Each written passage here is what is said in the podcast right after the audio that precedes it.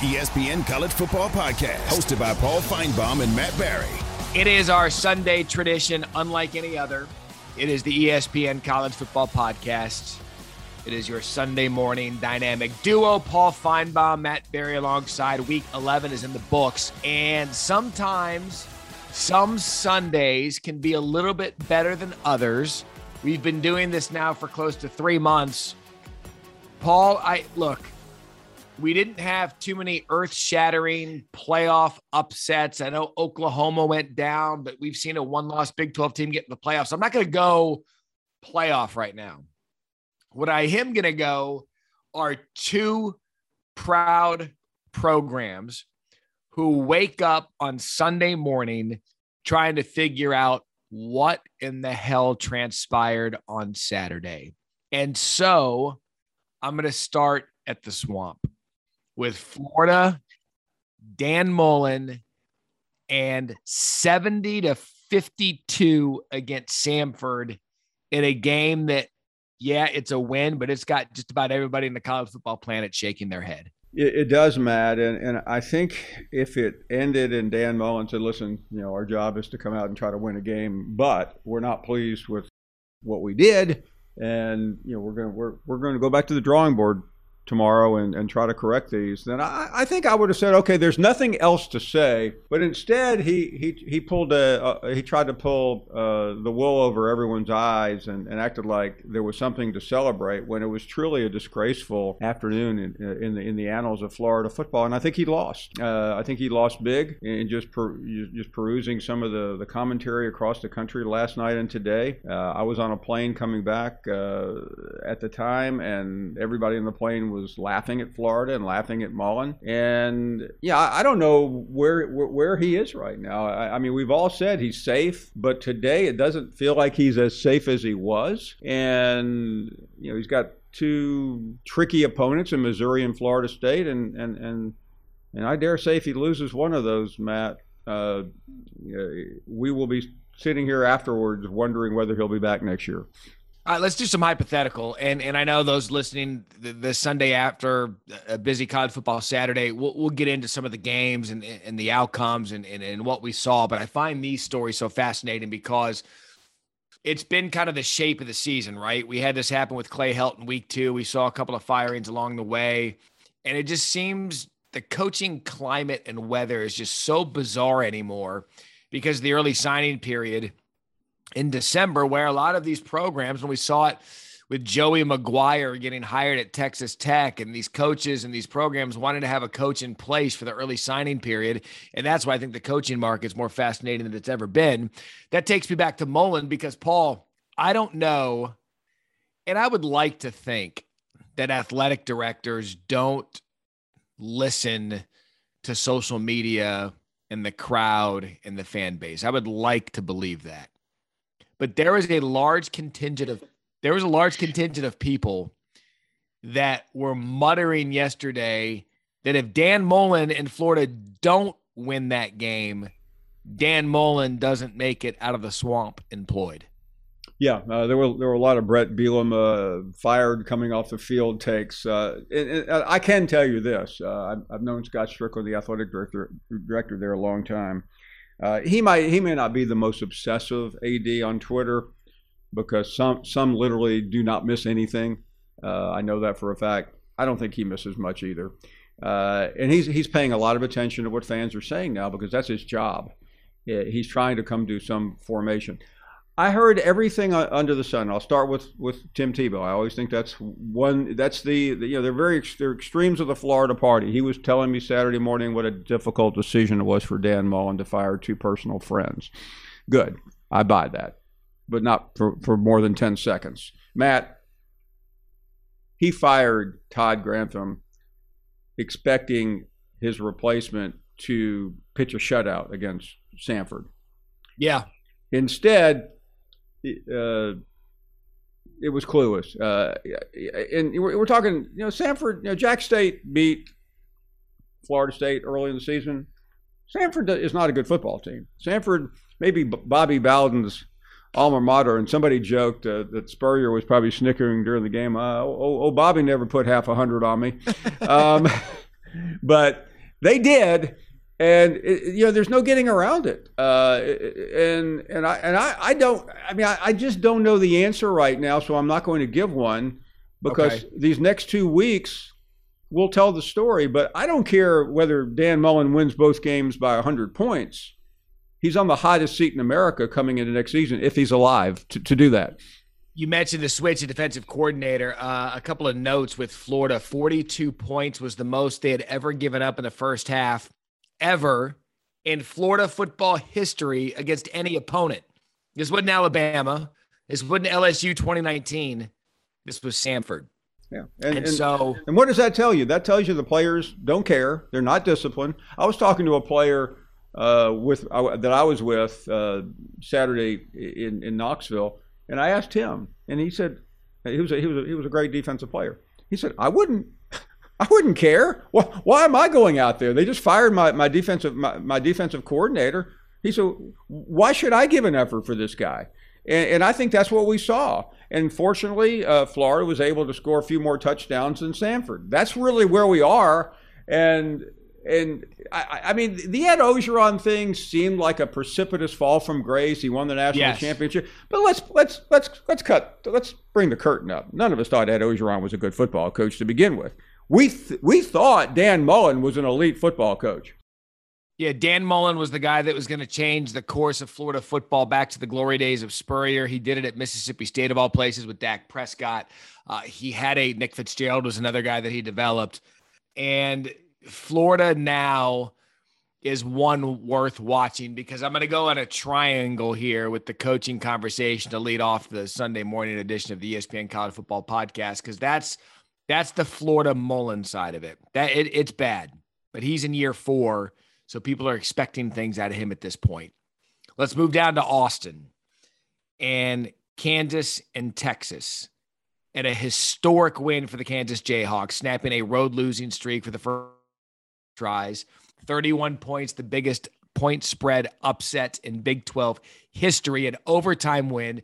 57 56. I love this the period at the end of the sentence 56 straight road losing streak in the Big 12, while Kansas beat that by scoring 57. And you have Steve Sarkisian, who people thought because he touched touched the waters of Nick Saban's rehab school in Alabama that he was the guy to take over Tom Herman. Yeah, let me let me offer a couple of things here. First of all, uh, before I talk about Texas, I want to I want I want to say to the world, I have been immunized, and as a result of that, I'm I'm not upset. I I have been inoculated to Texas being bad, and it's been going on now since uh, probably what 2012 or 13 and when nothing, did the Longhorn Network launch? Uh, I think I think eleven. So there's there's there's the there's the, the people think there's a Longhorn Network jinx, but may, may, maybe earlier, but somewhere in that range. And you're right, they have. I mean, but yeah, Mack Brown had some inexplicable losses, but but nothing like this. Uh, Charlie Strong did lose, I believe, to Kansas, which got him fired. I, I just think you. I don't think this is even. I think yeah, I would say the most surprising thing, Matt, is it's not surprising. Uh, this is just where we are with Texas right now. And all my friends say, well, you think they know what they're getting into in the SEC? It's not going to be any worse. Uh, they this is now, I think. I think it's I think it's it's more urgent for Texas to get out of the Big 12 and for Oklahoma, and you know we, we can get to the Aranda thing with, oh, with with Lincoln in a second. But they just need to change the narrative. They need to change the drapes on the wall. And, and I, I still believe Steve Sarkisian is, is, a is a good football coach who yep. who is just dealing with a terrible situation. And the one thing I will say, and, and I've never said this about a team that's lost, uh, yeah, it could be worse. Uh, they, they could be getting blown out uh, in some of these games, even even at home to Kansas. As ridiculous a statement as that would be, in under normal circumstances, I think it will get better. And I, I'm, I'm just, you just have to throw this season out. You, oh, thank you. I mean, Sark, his previous head coaching record isn't stellar, but his football acumen is.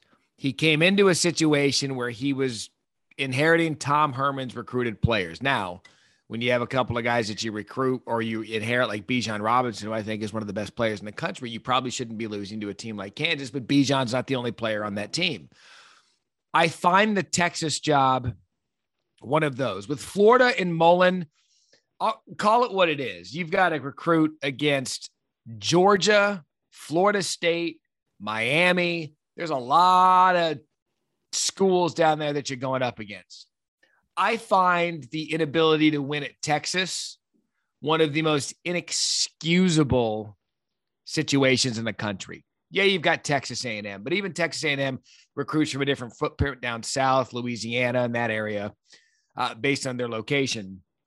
I find Texas to be one of the top five jobs in the country facilities, infrastructure, money, and talent.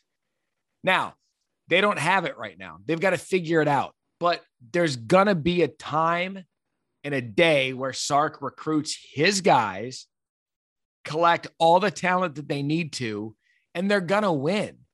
This, this notion that it happens overnight, people really thought that the Tom Herman situation was going to be righted the second Sark walked across the field. It just didn't happen that way. Now, you shouldn't be losing to Kansas, but I think that he'll get it right. I really do. Yeah, and so uh, that's where we are. Uh, yeah, yeah, these games take weird turns, and you know he's lost a couple of games like this. He's lost a couple of games by more, but uh, I I still think he's he's doing a pretty good job of, of, of, showing up every week and and not going Dan Mullen on the media, and right. and and I I I I I, I feel good about it. Uh, crazy, yeah. I I've, I've this is unusual for me, but I, I do I, I know Sark well enough to believe that he can get it done. Sometimes you have to go rock bottom to get your foundation laid. I say that all the time about year one of a coach. You're laying your foundation. Do you want to wake up this morning being a proud Texas fan, losing to Kansas? No, but no one likes losing. Just just relax. It'll be fine. There's talent. I think he's the right guy because in my coaching triangle this morning, I'm going to go from Gainesville, Mullen, Sark. It'll be okay to an interesting thought that I had last night watching Lane Kiffin and Ole Miss beat Texas A&M. And I woke up today because I was thinking about this last night when we were doing college football final we, into the wee hours in the morning. Like, oh, there goes Kiffin. He's going to be one of the hottest coaching prospects in this coaching carousel, which might still be the case. But Paul, this morning, you know what I believe? I believe that Lane Kiffin has the right job. I believe that Lane Kiffin, because of the offensive style that he runs, what he's done with Matt Corral, the defense has started to take shape.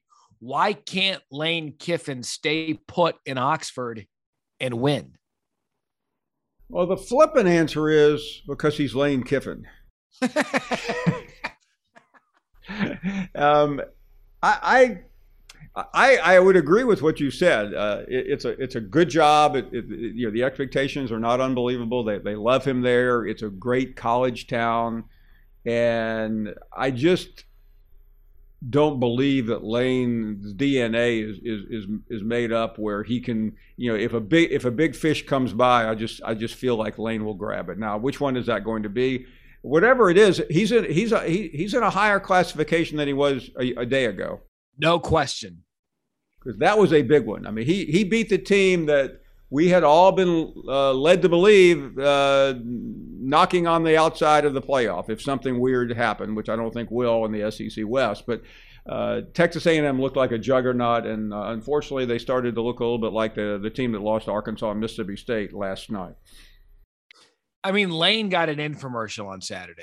He was the celebrity guest picker on College Game Day because Katy Perry backed out the, the Grove was center stage. He got the national audience who against a weak primetime window. So he had that all to himself. And then he goes and beats Jimbo, who, like you said, had finally start to find it. They could have had they won out and, and Alabama loses the Iron Bowl, then you're then you're talking about a, a, a dicey situation in the SEC West, and it could have been Jimbo and Texas A&M, but it's not because Lane beat them. And when you put your coach in the national spotlight like he had yesterday, and you've got a quarterback like Matt Corral playing like he is, it just seems to me that maybe Lane, and you know him far better than I that I ever will. You don't think there's any chance that he wakes up and he's like, you know what? Like you said, great college town. I've got the support. I can win here. Why do I need to go chase LSU? Why do I need to go chase USC? Why do I need to get overtures from Florida if that were to come open? Why do, why do I need to mess with Happy? The, the only the, the only retort I would have to that, Matt, is Lane has coached great talent before at SC at Alabama. He knows what it's like to have five star receivers, even though he has the quarterback that no, nobody really was sure this guy would be what he turned out to be. And and I, I he's a he's a he's a he's an analytics guy, and and I, I just think he's looking at Ole Miss, going, can I get enough here to beat Alabama? Can I get enough here to consistently compete? With the highest uh, rung of the SEC, that, that that's my only response. Uh, we'll know pretty soon because uh, his name is going to start popping hot. Uh, hot. I'm I'm going to ask you a, a serious question that I know you probably won't have the answer to, but I'm going to ask it anyway.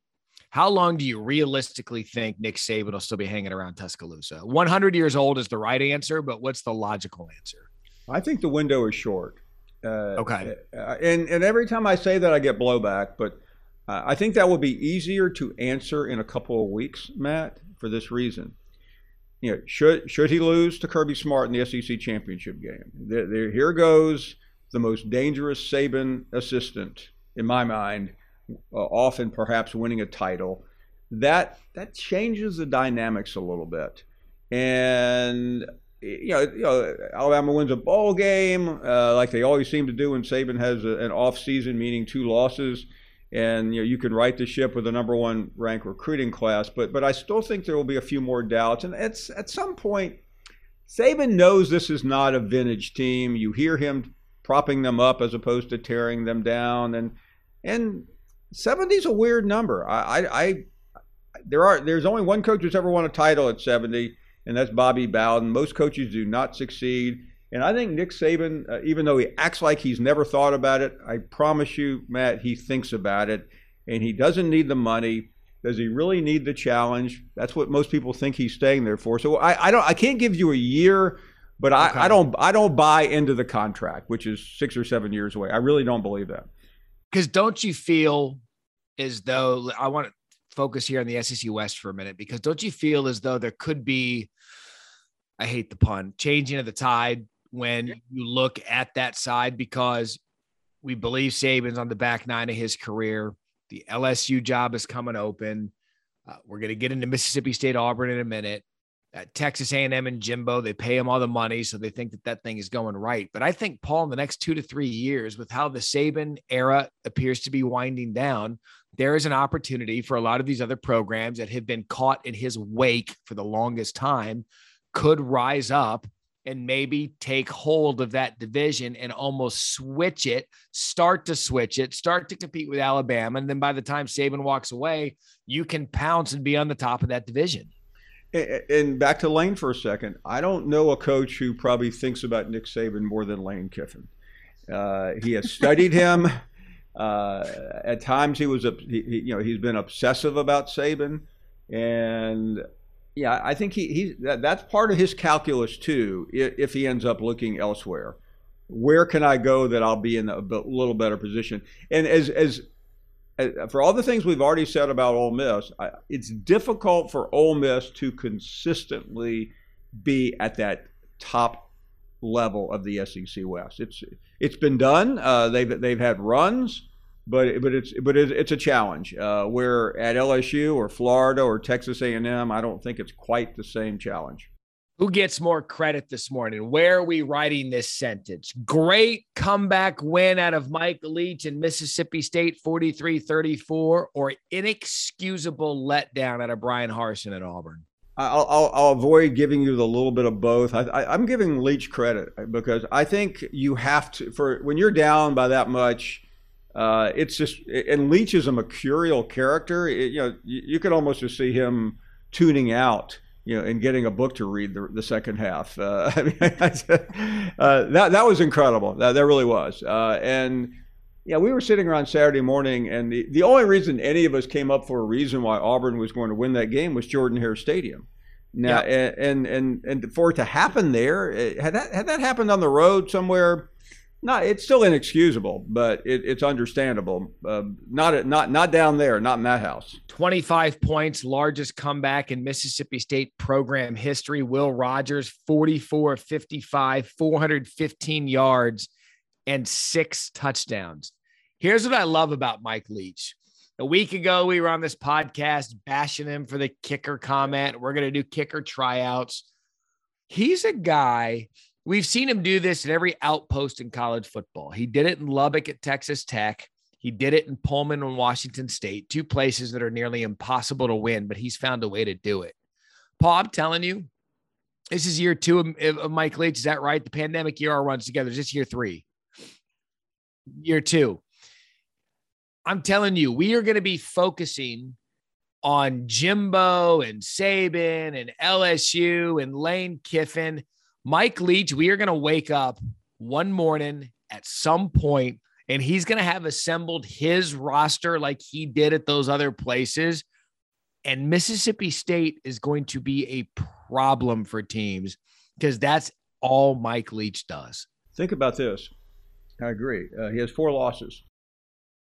The you know he did win one game. Uh, I think it was Louisiana Tech or somebody at the at the last second. But the Memphis game was some people feel stolen from them. I mean, that, yeah. that was that, they should have won that game. They had a really good chance to beat LSU, and they missed a chip shot field goal, as we talked about a week ago. I mean, this could really have been a special season for Mississippi right. State. And you know, if they lose to Ole Miss in, in the Egg Bowl, then it's going to be a five-loss year, which doesn't look all that great.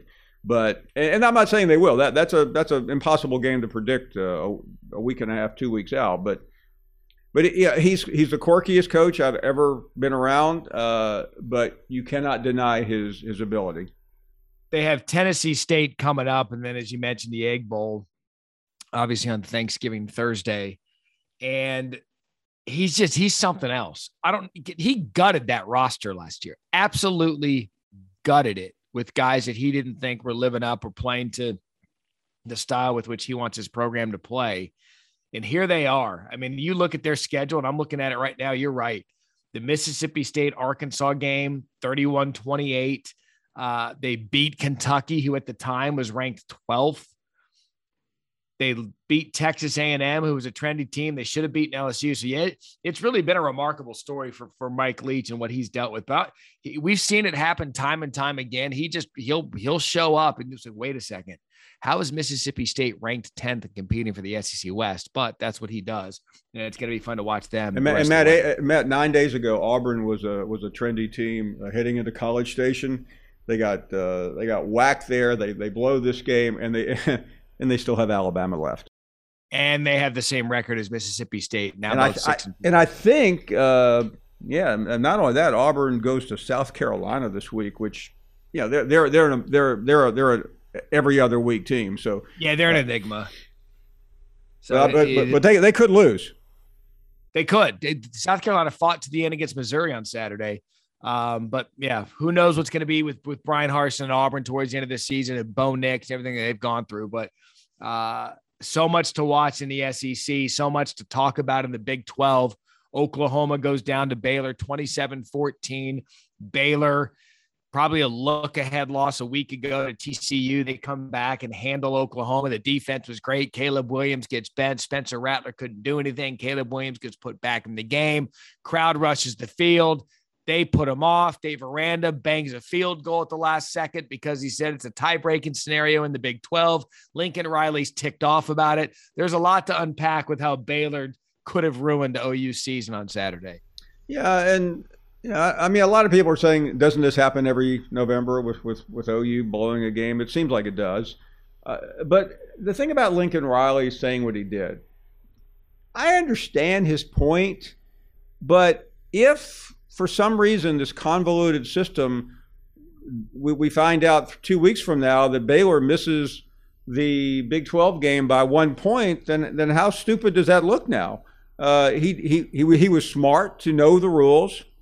Uh, he got the field goal, and he, I, I, don't have a problem with it. I mean, the whole scene was crazy, but you know, Lincoln Riley, you know, talking about class and all that. I had a few friends of mine remind me Uh, Oklahoma showing a lot of class a couple of months ago, blowing out of a league they helped find in the Big 12 to go to the SEC. I don't think anybody's crying for them this morning.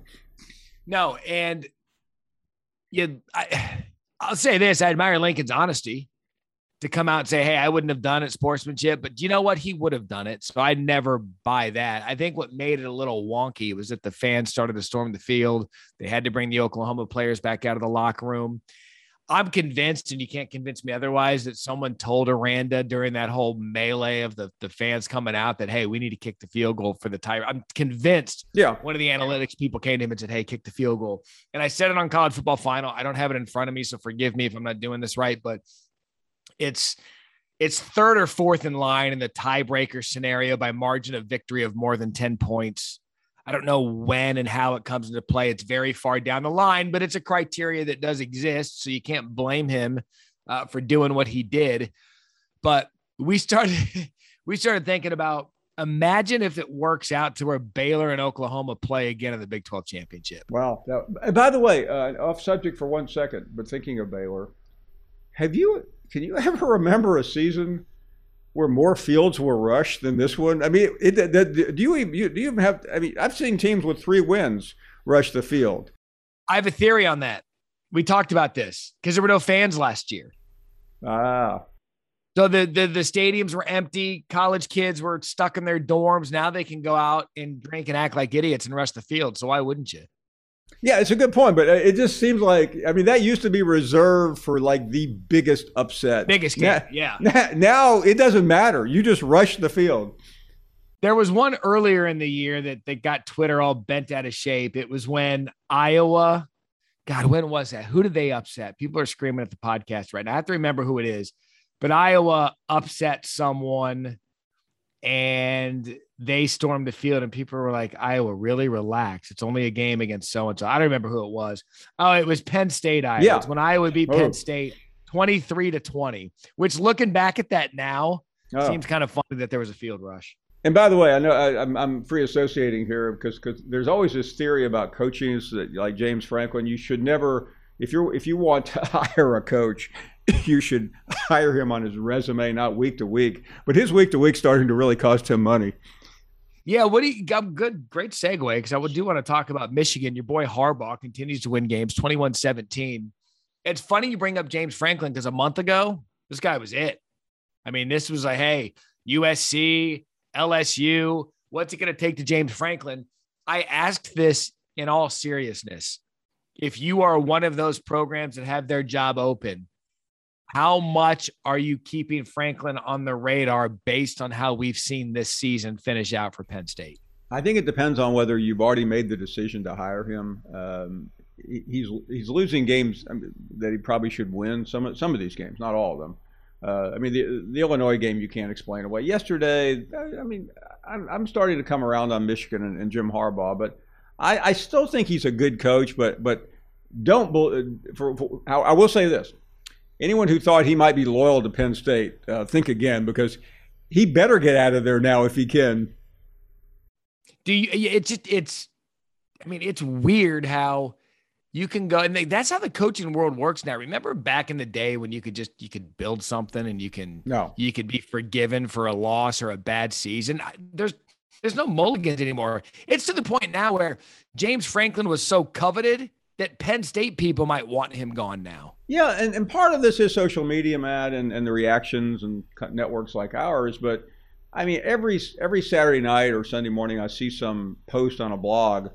Uh, Dan Mullen excoriated uh, for this because uh, what what what what websites do now they aggregate fan posts as if they're media posts Correct. And the next, and, and and then the rest of us who are just spinning through Twitter, catching up uh, while we're changing planes, or you doing a commercial, you're going, "Wow, uh, uh, James Franklin getting killed on Twitter," and and you find out it's it, it's it's a bunch of fans who lost money on the game. I will. I, I saw this last week. Um, I was reading a, a local paper website. I wasn't reading the actual local paper. I was on the digital version of it on a dot com and there was an article about a coach who had who had been struggling according to the fans. If you look at the record, it's actually a pretty good record. And within the article, Paul, it has screen grabs Yeah. of about 15 tweets from Jimmy, John, and Joe about like, oh, fire him. And so this job that we went to school for to be now we're just pulling from social media. That's the temperature of the thoughts of non-decision makers. No, and what happens is, I've had I've had administrators tell me because I, I always maintain what I do every afternoon. It it's for fun and entertainment. It's we're not costing anybody jobs. But I had an AD tell me once, you, you, you're underestimating it. I said, well, how can you how can you tell me? He said, he said, I have I have members of the board of trustees, occasionally the chancellor or the president may flip on your show, and the next thing you know, you hear some guy rallying that his coach is a disaster, and and that's maybe the only thing they hear all week and they or they may see something that uh, their assistant puts on their desk. So all this stuff a- aggregated has an effect. Is it healthy for God, this is going to sound awful, but I'm going to ask it as nicely as I can. Should the fan opinion matter? Well, I am going to argue that it should, considering that's how I make my living. Uh, and I, I've always been for the fan. I, I, I and, and the fan opinion, by the way, just because that that fan, you know, with three Twitter followers, uh,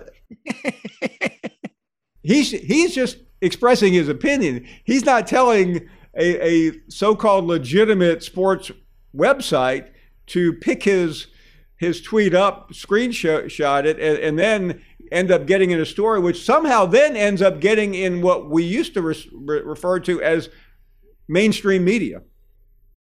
I mean that, and I mean that respectfully, Paul. Like I don't think the fans shouldn't have a voice because they do. They pay the money to get in, and they're and they're alums. I get that, but if you listened to the fans, the way that we are kind of hinting at here, Paul, we would coaches would be fired every other week after every other loss. You know how there are three teams that are undefeated this morning.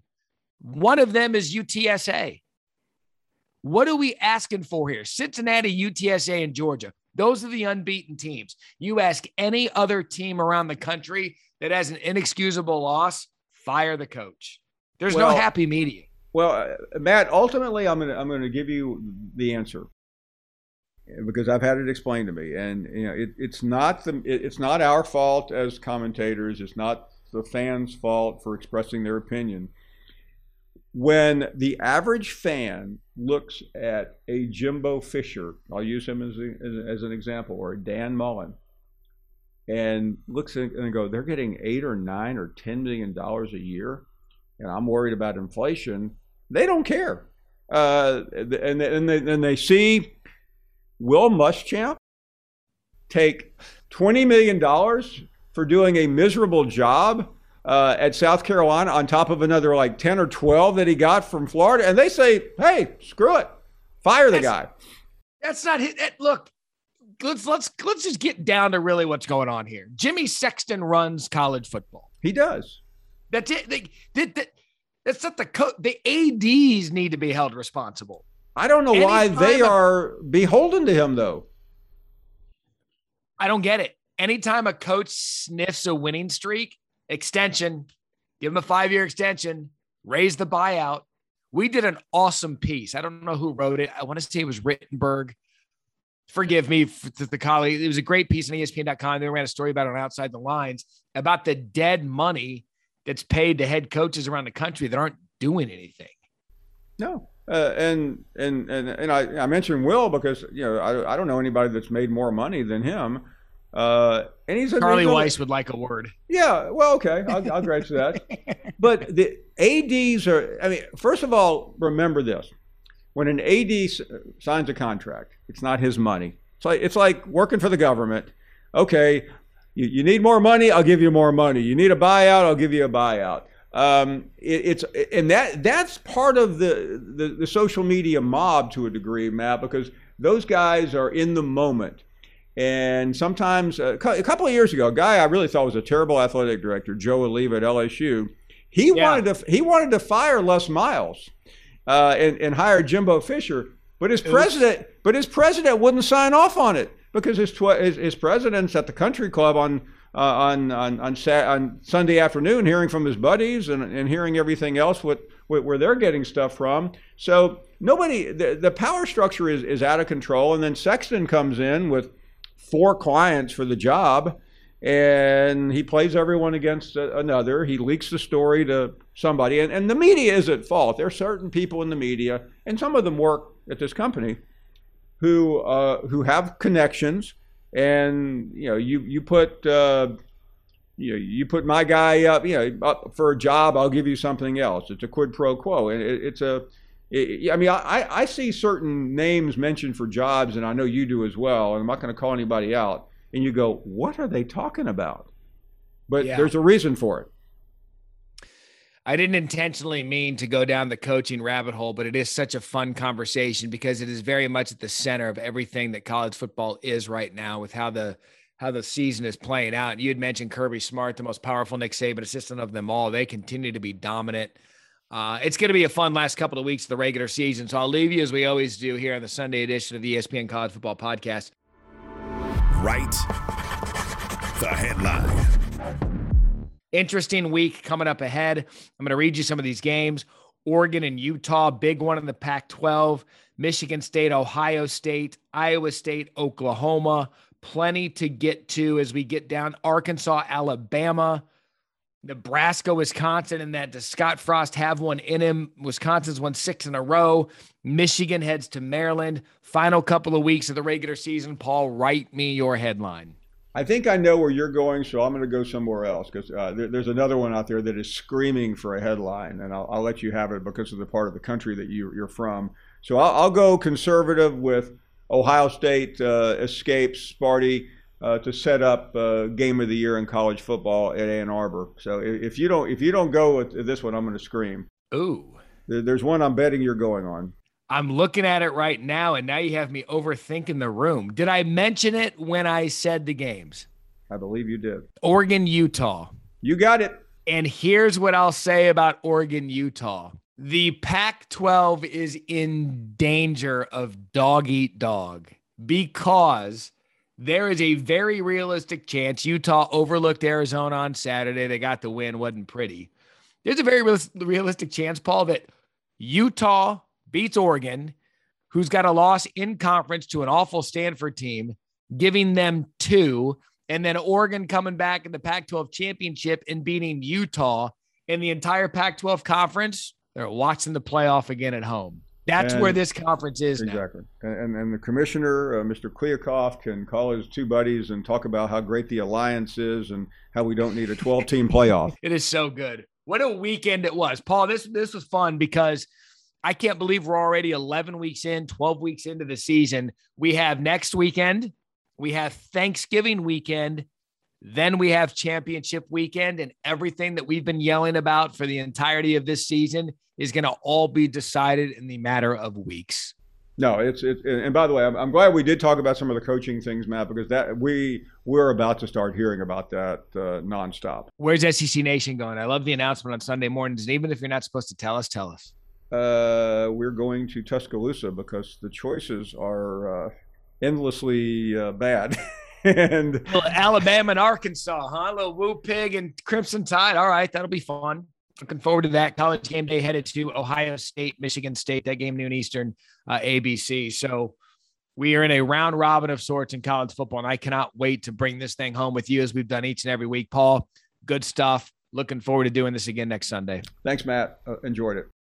And quick reminder Swagu and Perk, an ESPN podcast led by its namesake hosts, Marcus Spears, Swagu, and Kendrick Perkins. With new episodes every Tuesday morning, Spears and Perkins will bring listeners the latest NBA and NFL news, as well as a look inside their lives, career journey, and can't miss conversations. That's Swagu and Perk. Listen wherever you get your podcast, and also available on ESPN's YouTube channel.